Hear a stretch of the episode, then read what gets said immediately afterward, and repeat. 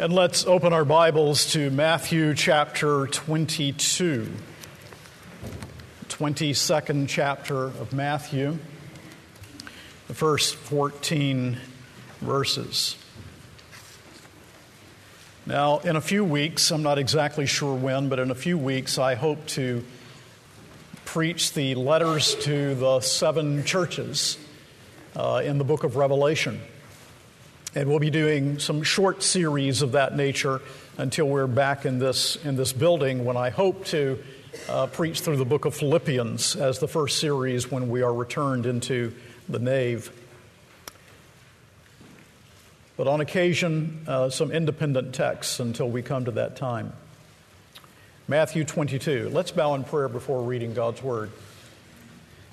Our Father and our God, we ask in the name of the one who loved us and gave himself for us on a cross, Jesus Christ our Lord, that the power of the Holy Spirit will be operative even in our prayer at this moment as we ask that you will open our hearts to receive Jesus Christ freely offered in the gospel. For some, to receive him for the first time.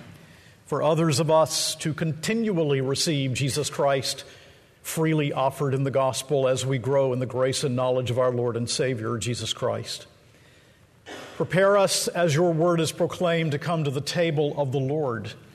And we ask that we will live Christian lives as believers and that you would use the preaching of this text this morning and of all sermons preached from this pulpit, that you would use this congregation and our worship and our service for the extension of your Son's great and glorious name. For we ask this humbly and with great depth of heart, desirous that Jesus the King be exalted in our midst and throughout the world. In Christ's name we pray. Amen. Matthew 22, beginning with verse 1. This is the Word of God. And again, Jesus spoke to them in parables, saying, The kingdom of heaven may be compared to a king who gave a wedding feast for his son and sent his servants to call those who were invited to the wedding feast, but they would not come. Again, he sent other servants, saying, Tell those who are invited, See, I have prepared my dinner. My oxen and my fat calves have been slaughtered, and everything is ready. Come to the wedding feast. But they paid no attention and went off, one to his farm, another to his business while the rest seized his servants, treated them shamefully, and killed them. The king was angry, and he sent his troops and destroyed those murderers and burned their city. Then he said to his servants, The wedding feast is ready, but those invited were not worthy. Go therefore to the main roads and invite to the wedding feast as many as you find. And those servants went out into the roads and gathered all whom they found, both bad and good. So the wedding hall was filled with guests. But when the king came in to look at the guests, he saw there a man who had no wedding garment. And he said to him, Friend, how did you get in here without a wedding garment? And he was speechless. Then the king said to his attendants, Bind him hand and foot and cast him into the outer darkness. In that place there will be weeping and gnashing of teeth. For many are called, but few are chosen. People of God, the great contest between Roman Catholicism and Protestantism in the time of the Reformation revolved essentially around the great doctrine of justification by grace alone, through faith alone, through the work of Christ alone. Protestantism affirms with Paul that justification is forensic, that it is a once for all act based solely on the imputation of Christ's righteousness, to which we add nothing whatsoever. Rome is a semi Pelagian system that views justification as an infusion of inherent personal holiness or a habit of grace and only by good works, says Rome, do we derive the second justification that avails on the day of judgment. The two systems could not be farther apart. One consequence is that in Roman Catholicism, there is no assurance of salvation. I'm not making that up, that's their theology. except on rare occasions and rare circumstances, there can be no assurance of salvation in the Roman Catholic system. It is a system of pastoral cruelty. But Rome's theology fits man's attempts to save himself. It is at the heart of a sinner to deny grace, to reinterpret grace, to minimize the grace of God. And this passage is all about the grace of God. So keep this contrast in mind as we now turn to the parable, will you? Here, the kingdom of heaven is compared to a king who gave a great wedding feast for his son, but many refused the invitation. How will the wedding be filled with guests? And even though the original intent has something, though not exclusively, has something to do with the Jewish nation to which the promise of the gospel had come time and time again, and they refused to obey and to respond in faith to the gospel. This also speaks of going to the Gentiles and preaching the gospel to the Gentiles. And even though it was true that when Jesus came to his own, his own received him not, and they were stubbornly and wickedly refusing the gospel, so it is true now that the gospel goes into the world and is preached. And there are many who believe, and there are many, nonetheless, who continue to stubbornly refuse to hear the gospel. And do not think that this is only in missionary settings around the world where the gospel is preached for the first time. The saddest way to hell is sitting in a church pew Sunday after Sunday, hearing the gospel and refusing to believe in Jesus Christ as Lord and Savior of your life. So now we come to the parable, and the first thing we see is the invitation. The invitation. According to this text, the kingdom of God is compared to a great feast. And the king had this great feast for his son, and all was made ready. The invitations went out. What would you have thought if you had received an invitation from the king to come and to be, to be festive at the feast that was given in honor of his son? Well, of course, the invitation went out, and this represents gospel privileges and blessings and all within the hearing of the joyful sound are bid, Come to the wedding feast. But we read in verse 3 that there were those who refused and who rejected the invitation. We read that he sent his servants to call those who were invited to the wedding feast, but they would not come. In the Greek, it's an imperfect, it means that they persistently refused. They were indignant, they were stubborn in their refusal. Who would spurn the king? Who would turn aside from the gracious proposals of good news and glad tidings that have come from the king? Well, the king's son is obviously Jesus. His servants are those who preach the gospel, and sinners persistently refuse. And the invitation is given yet once more this morning. Now, listen, I want to say to you, whoever may be here who has not received this gospel invitation, that you have an immortal soul. That when you leave this earth, you're going to live on and on and on, and there's the promise of the resurrection of the, of the just and unjust also when Jesus comes again. But the most important thing that you have is your soul. What shall it profit a man if he gain the whole world and lose his own soul?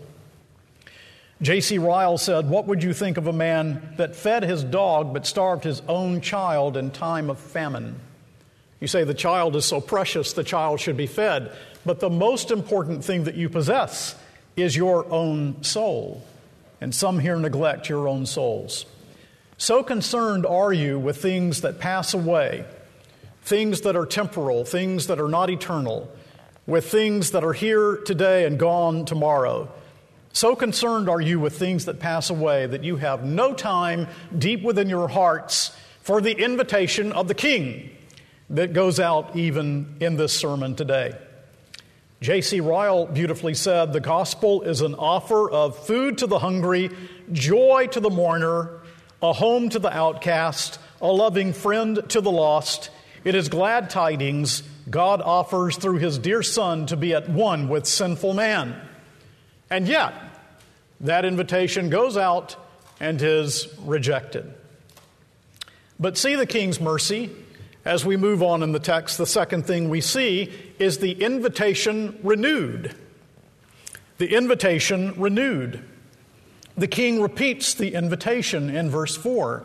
Again, he sent other servants, saying, Tell those who are invited, See, I have prepared my dinner, my oxen and my fat calves have been slaughtered, and everything is ready. Come to the wedding feast.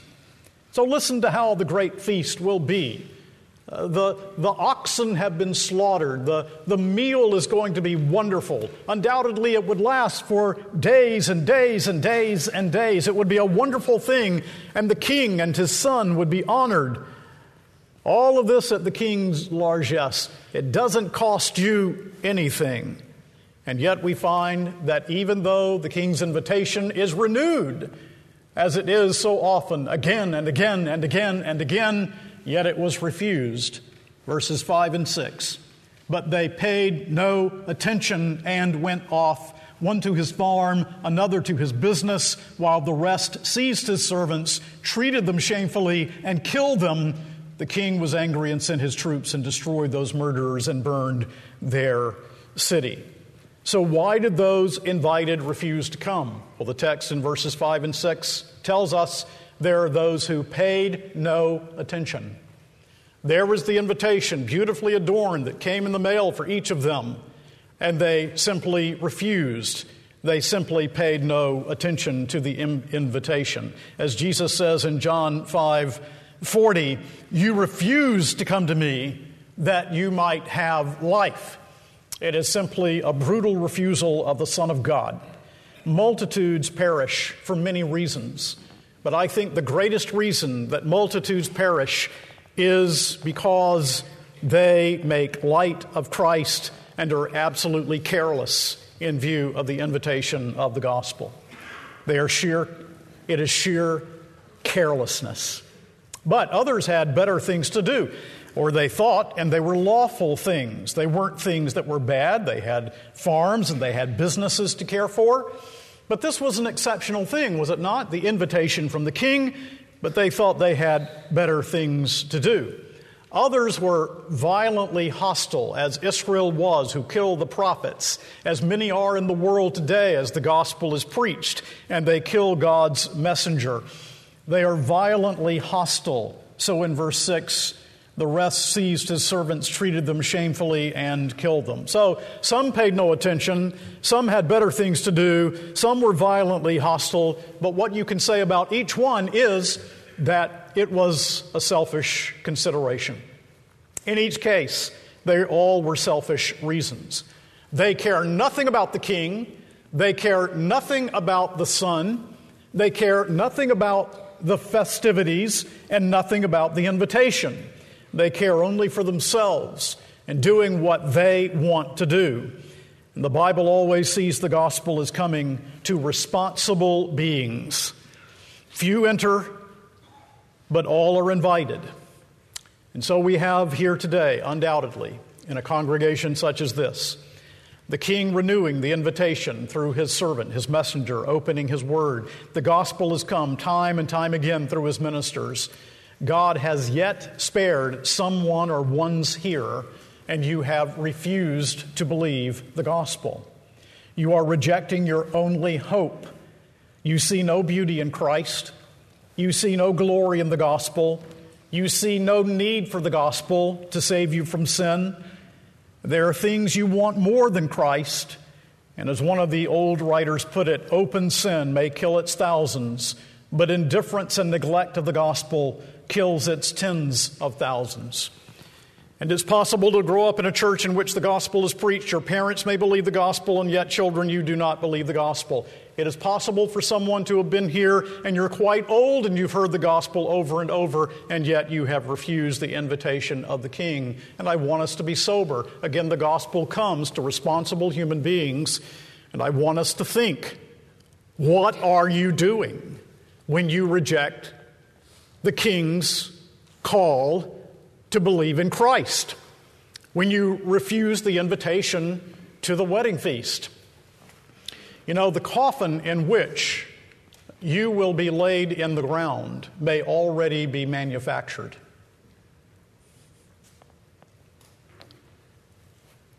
And the equipment for digging the grave is probably digging someone's grave this week. What are we doing when we don't think of eternal things, when we are inconsiderate of the king's invitation? Well, how does the king respond? The third thing we see is the king's wrath. The king's wrath. And you see it here in verse 7. The king was angry and he sent his troops and destroyed those murderers and burned their city.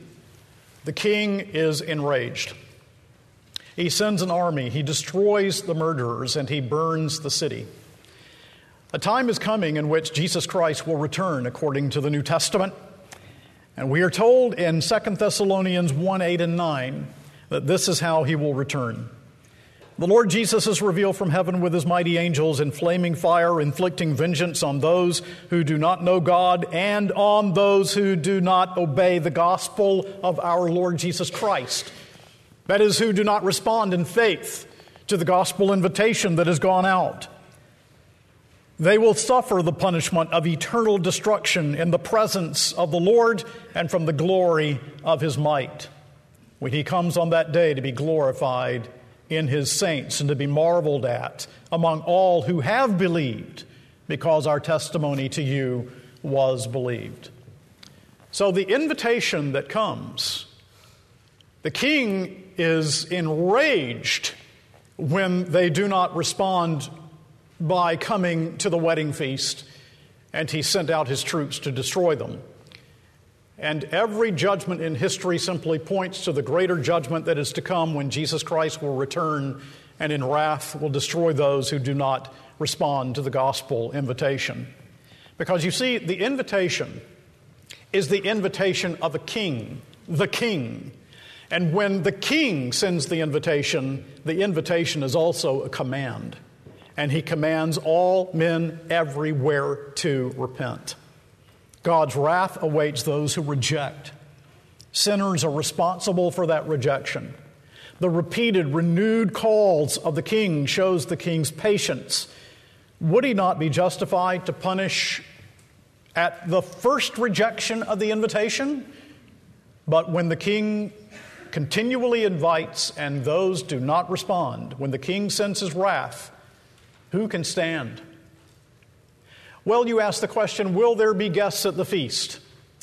And that moves us on in the text to the fourth thing we see the indiscriminate call. The indiscriminate call. Let's read verses 8 through 10 once again.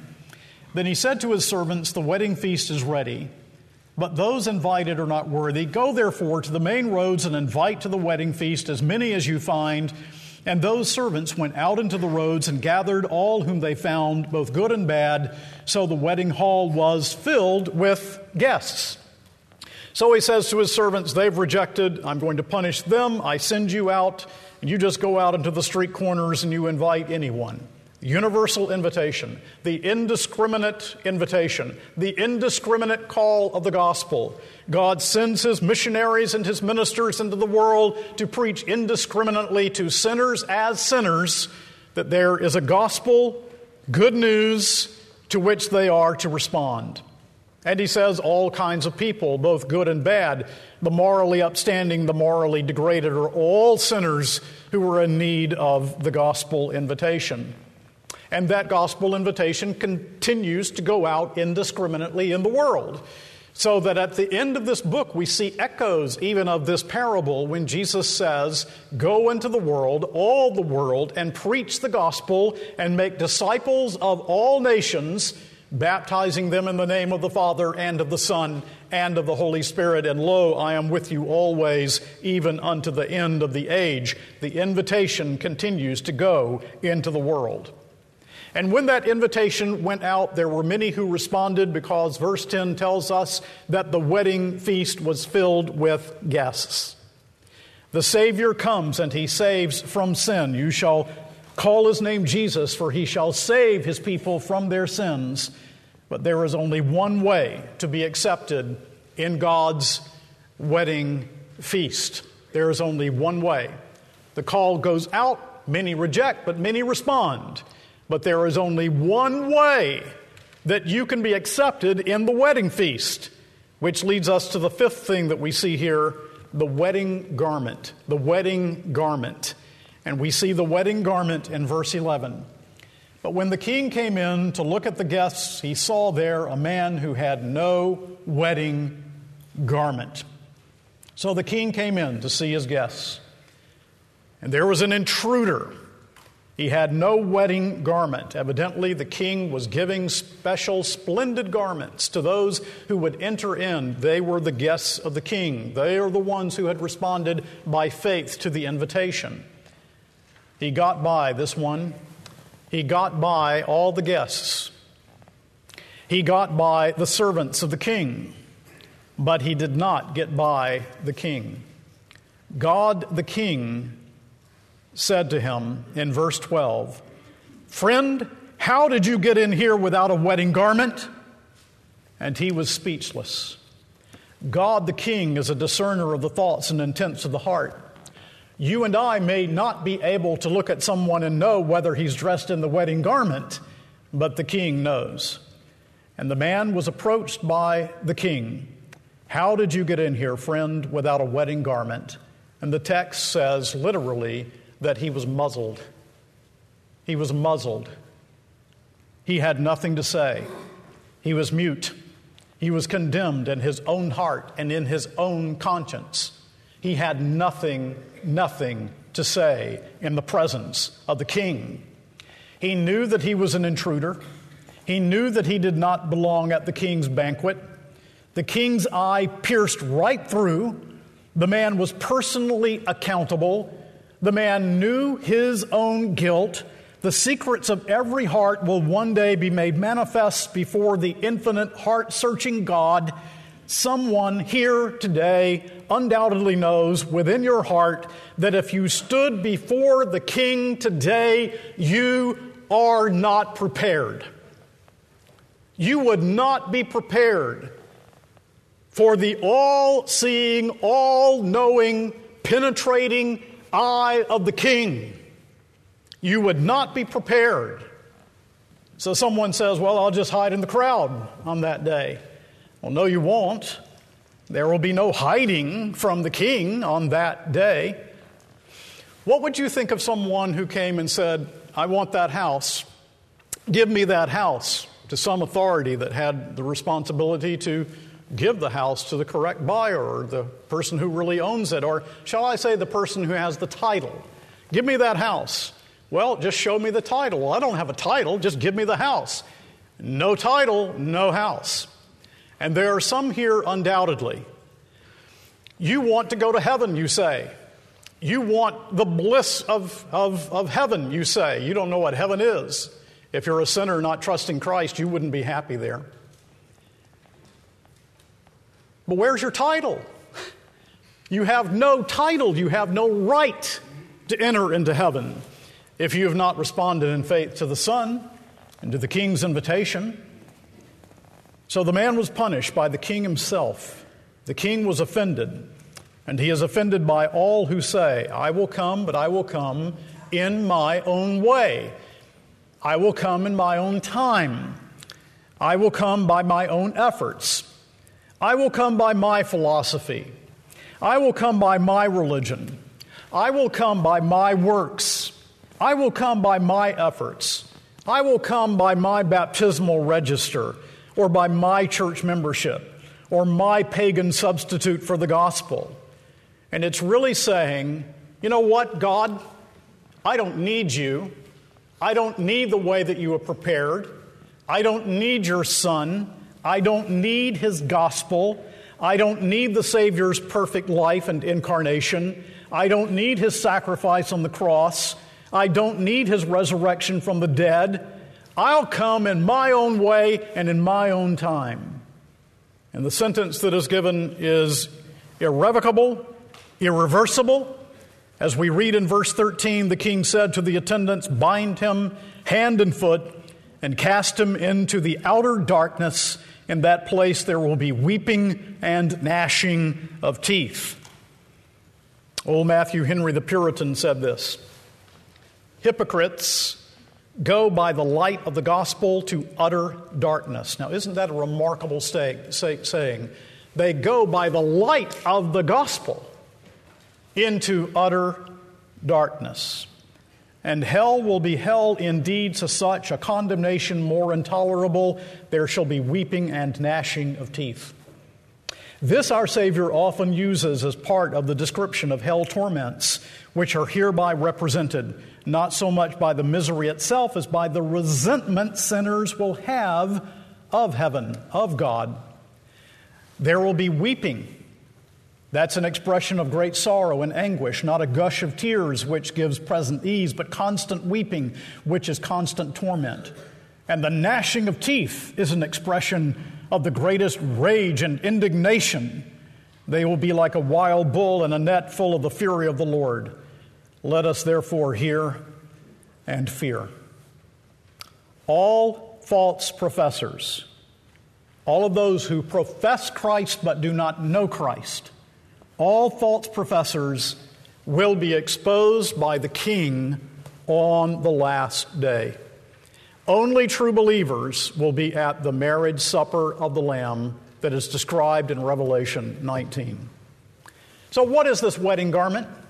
You know, it really surprises me to come to commentators and find all of the different ideas about the wedding garment and what it might mean. Very few of them want to say, let's see what other portions of Scripture have to say, or let's read this in light of what later is revealed in Paul. Well, I think we should. We should read it in light of Paul. We should recognize that Jesus' doctrine of justification is Paul's doctrine of justification. It's really clear, isn't it? The wedding garment is a robe that declares the guest fit. The wedding garment is a robe that declares the guest to be acceptable. It is a gift of grace. It is necessary. It is indispensable. It is protection from the judgment. So, what is the wedding garment?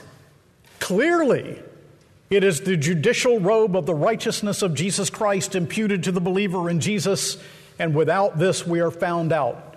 Without this we are tied and thrown into darkness awaiting the judgment. The wedding garment is the perfect record of Christ received by faith alone. It is given when one responds by faith, truly by faith, to the gospel call. And so I ask, are you properly attired for the wedding feast? When you sang those words this morning, Jesus, thy blood and righteousness, my beauty are, my glorious dress. Did you know whereof you sang? Could you sing with great joy? Because you were adorned with the wedding garment and you have been by Christ and his righteousness adorned in such perfection that you are completely accepted at the feast. Who is the intruder? Who is this man that got in and everyone thought he should be there, but the king knew better? The intruder is the person who rejects the gospel of Jesus Christ. The intruder is the one who clings to his own righteousness. The intruder is one who draws a garment from his own wardrobe. The man was wrongly attired. He tried to cover himself. The intruder is the one who relies on the law or his good works or his, his character or his philosophy. He is the one who professes what he does not possess. He is the one who has no saving faith in Christ. And for everyone like this, your only hope and my only hope is the imputed righteousness of Jesus. Because only the righteous robe of Christ can satisfy the law's demands. Only the righteousness of Christ can justify you in God's court of law. Only the righteousness of Christ can quiet your conscience and give you assurance in the presence of the King. Only the righteousness of Christ can be given by God Himself and be received by faith alone. Old Thomas Brooks, the Puritan, said it really beautifully. Imputed righteousness is the same materially with that which the law requires. It is obedience to the law of God, exactly and punctually performed to the very utmost iota and tittle thereof. Without the least abatement, Christ hath paid the utmost farthing he is the fulfilling of the law for righteousness, and he hath fulfilled the law in his human nature to the intent that it might be fulfilled in the same nature to which it was at first given.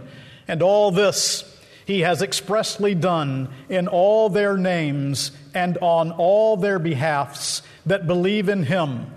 It is as if our dear Lord Jesus had said, O blessed Father, this I suffer and this I do, to the use and in the stead and in the room of all those that have ventured their souls upon me, that they may have a righteousness which they may truly call their own and on which they may safely rest, and in which they may forever glory.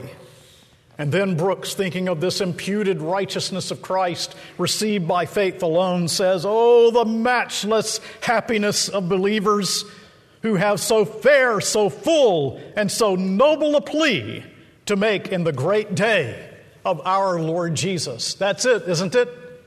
The only fair, the only true, the only beautiful, the only right plea that you will have in the day of judgment is Jesus died for me. By faith, take the righteousness of Christ to be yours. Take his substitution on the cross to be your substitution.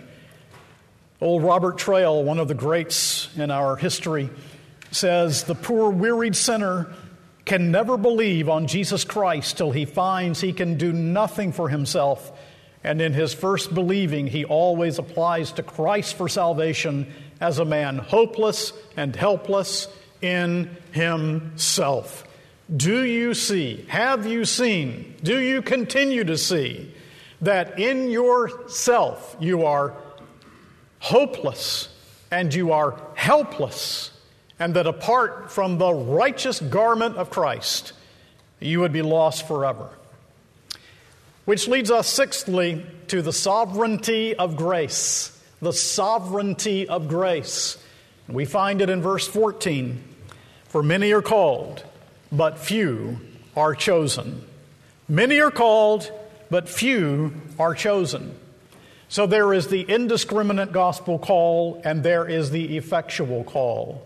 There is the call that goes out, and all may hear with the natural ear, but there are those to whom the Holy Spirit takes this call right to the heart, savingly and effectually, and both are here. The call goes out from Christ's minister. Some refuse to come, some are inappropriately attired. But the encouragement of the text is that God's sovereign choice secures the salvation of sinners that He is determined to adorn in the righteousness of Christ and to bring to the table at the feast. Few, many think they are saved who are not. There really are few in number who are dressed in the righteousness of Christ. Many in the aggregate, for on that day there will be a multitude which no man can number but usually at any stage of history, with rare exceptions in a place here or there, there are few who respond to the gospel call. But the encouragement is God's sovereign choice secures the salvation of sinners, and it is infallibly secured. The Father who chose a people from before the foundation of the world to be saved will never be disappointed that they will not come. The Son who substituted himself on a cross to save those chosen of the Father will never be disappointed that somehow they will not be saved by his blood. The Holy Spirit, who takes that word and opens the heart and grants saving faith and grants repentance, will never be disappointed that they do not come. The entire Trinity is involved in your salvation. And the King's messengers will be blessed with secret power, for there may be some who deny the gospel and refuse it but those whom God intends to open the heart and give the message savingly will receive it. Yes, yes, guests will be furnished at this feast. Guests who are truly and rightly attired and accepted by the King, clothed by free and sovereign grace in the righteousness of Jesus Christ. Now, I want you to think about these things as we begin to bring things to a conclusion. What does God use in order to gather his elect? Those who eventually will be that swollen multitude which no man can number from every tongue, tribe, kindred, and nation on earth. What does he use? He uses the indiscriminate call to the feast, the preaching of the Word of God, the witness of you, believers, to others, the giving out of the gospel of Jesus Christ. That's what he uses. Do you know how Christianity came to Korea? You probably know that Presbyterianism is very large in Korea. You know, one congregation is probably larger than our entire denomination. I mean, there are churches like that in Korea. Five seminaries in South Korea. Uh, all of them, all of them, all the presidents are presidents from Westminster Seminary. Some wonderful things happening in Korea. But now I'm talking about North Korea, before there was the division, long before, when the gospel first came to Korea. Despite a couple of efforts that had been made to bring the gospel, it was very closed to Westerners. And the Reverend Robert J. Thomas, who was a Welshman, had gone to China. He had gone under the London Missionary Society, and there he learned that in Korea they were able to read, those who were literate could read classical Chinese. So he said, Well, I must go to Korea and take the Bible there and take the gospel there. And he succeeded in going to some islands, but not the mainland. And then he found that there was a ship called the General Sherman that was making a voyage of exploration of Korea. And he persuaded them to allow him to come along with his tracts and his Bibles written in Chinese characters. That's all he had. There were only five Westerners on board, and all but, but this pastor, Thomas, represented themselves in a very threatening character to the Koreans. And as they went up the river toward, toward Pyongyang, they made a few stops and he distributed Bibles and tracts, and he even left some on the shore for people just to find and to begin to read here and there as they made their way north. And as the ship neared Pyongyang, it was grounded on a sandbar. And the Koreans sent chained boats, boats that were chained together, uh, downriver with burning piles of debris to surround the ship so that the General Sherman would be caught on fire. So, what happened was that they had to leave the ship, these Westerners. So, they waited ashore, and when they came ashore, they came with their guns and their knives, and they were clubbed to death. But the Koreans say that all the foreigners came on shore with swords and pistols and so forth, except one that acted very strangely, and it was this Reverend Thomas, who staggered on shore with his arms filled with Bibles and thrust them into the hands of those who were clubbing him to death. That's how the gospel came to Korea. The officials tried to burn all the Bibles, but many of them got through and they were read. And remember, there were those along the shore that he had left. 27 years later, the first catechumen received by the Presbyterian missionary Dr. Moffett was the son of a man who had received one of those Bibles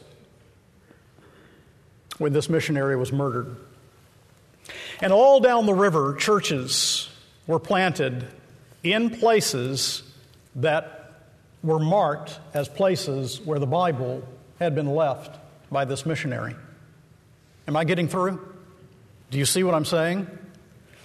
Christianity of the solid old Presbyterian variety flourished, and the seed for which, for these churches, were the Bibles that were left by this missionary who gave his life to bring the most precious gift that a person can bring to the Korean people. And we are in a position today in which we need to re evangelize our nation. We are a pagan nation. So when I had a meeting the other day at, at uh, a coffee shop, I gave out New Testaments to the people behind the corner, behind the counter. Why? It's the Word of God. So that's the general invitation. Through this, God calls His own and gives them the wedding garment. Sinners need the wedding garment. And you discover Jesus Christ who He is, what He has done, how He saves, right here in this word that we need to get out into our culture once again. Iain Murray tells of John Rogers, the Puritan. He says he was taking a wedding service, he was officiating a wedding. And John Rogers preached on the necessity of the wedding garment. And here's how it was recorded what happened. God made the word so effectual that the marriage solemnity was turned into bitter mourning so that the ministers who were at the marriage were employed in comforting or advising those whose consciences had been awakened by the sermon So, how would you like that, young lady? At your wedding, you come down, you're almost ready to exchange your vows. The minister preaches and he says, You don't have the wedding garment. If you don't have the wedding garment, you're not rightly attired for the wedding. Oh, the wedding I'm talking about is the marriage supper of the Lamb. And all of a sudden, everybody around is convicted and they begin to weep. And the ministers have to go and minister them and to them. Would you say, Oh no, my wedding is ruined? Or would you say, Praise God, He used my wedding for the conversion of the lost? So that's it. The means that God uses is simple, are simple. It is the gospel call, the word of God that comes once more, even today. Once more, come to the marriage feast. May the Father draw sinners with bonds of love. May those who hear this sermon around the world on internet come to the Savior. And when one comes in faith, this one is dressed in the flawless righteousness of Jesus Christ this one is the true guest. This one is saved. This one is perfect before the judgment seat. This one is justified, accepted irrevocably, forever, with a garment that never wears out, with a garment that will never wear out, and that will wear in the fire. Let me not have to stand by someone's coffin here and say, This one rejected the gospel call. Or I just, I just don't know. I saw no evidence.